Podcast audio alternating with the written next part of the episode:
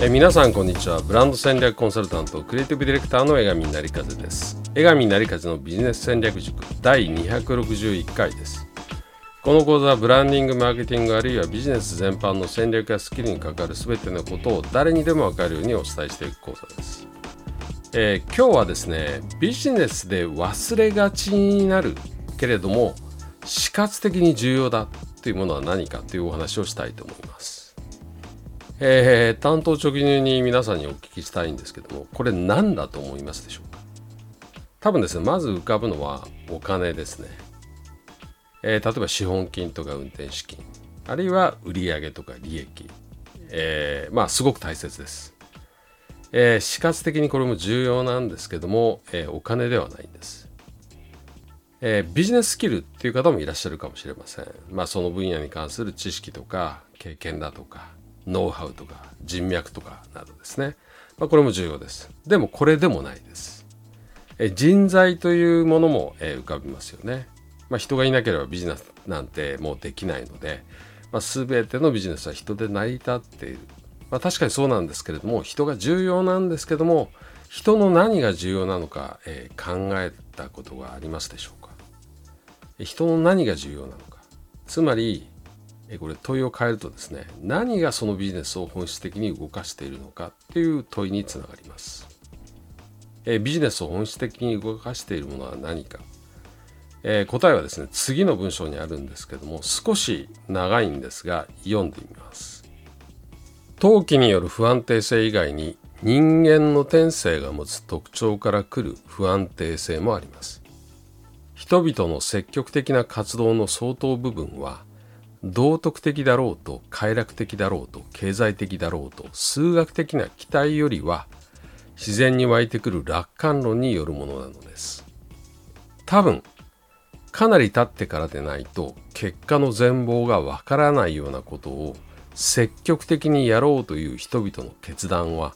ほとんどがアニマルスプリットの結果でしかないのでしょう。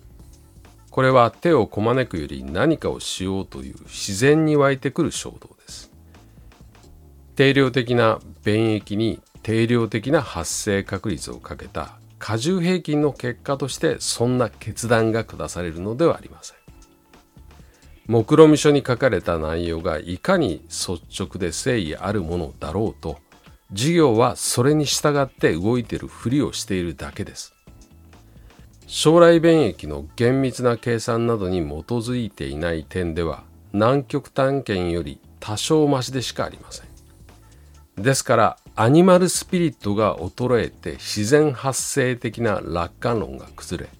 数学的な期待以外当てにできなくなると事業は衰退して死にます。えー、これはですねケインズ、えー、ジョン・メイナード・ケインズですね、えー、ケインズの、え雇用利子貨幣についての一般理論第12章長期期待の状態の中の文章です。まあ、マクロ経済学を、まあ、誕生させた大経済学者のケインズがですねここで言ってるのはすごく単純なことです。ビジネスあるいは経済にはアニマルスピリットが必要ですって言ってるんですね。アニマルスピリット、まあそのまま言えば動物的な精神、動物的な衝動って言えますけれども、これ、あの簡単に言うと情熱です、情熱。それを成し遂げたい、それをやりたいという感情です。ケインズは当然経済学としては数学とかいろんなものを使うんですけども、でも根本的にビジネス事業っていうのはですねその感情が重要だと情熱が重要だって言ってるわけですそれが衰えると事業は死ぬって言ってるんですね。えー、ビジネスの中で感情の重要さっていう人はあまりいません。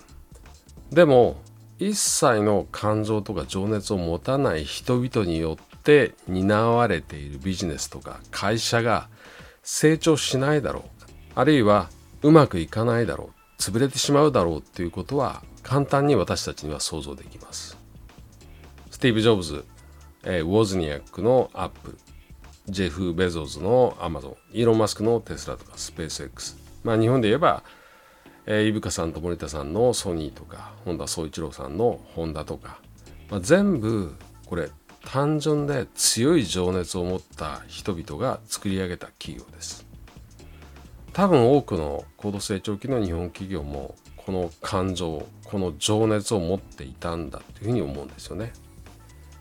えー、お金もビジネススキルも人材ももちろんすごく大事ですけれども実はビジネスを稼働させる最大のエンジンは人の感情です。アニマルスピリットなんですね。あまりにも前提中の前提であるし、えー、まあ私たちは感情とともに生きているので忘れがちになるんですけれども、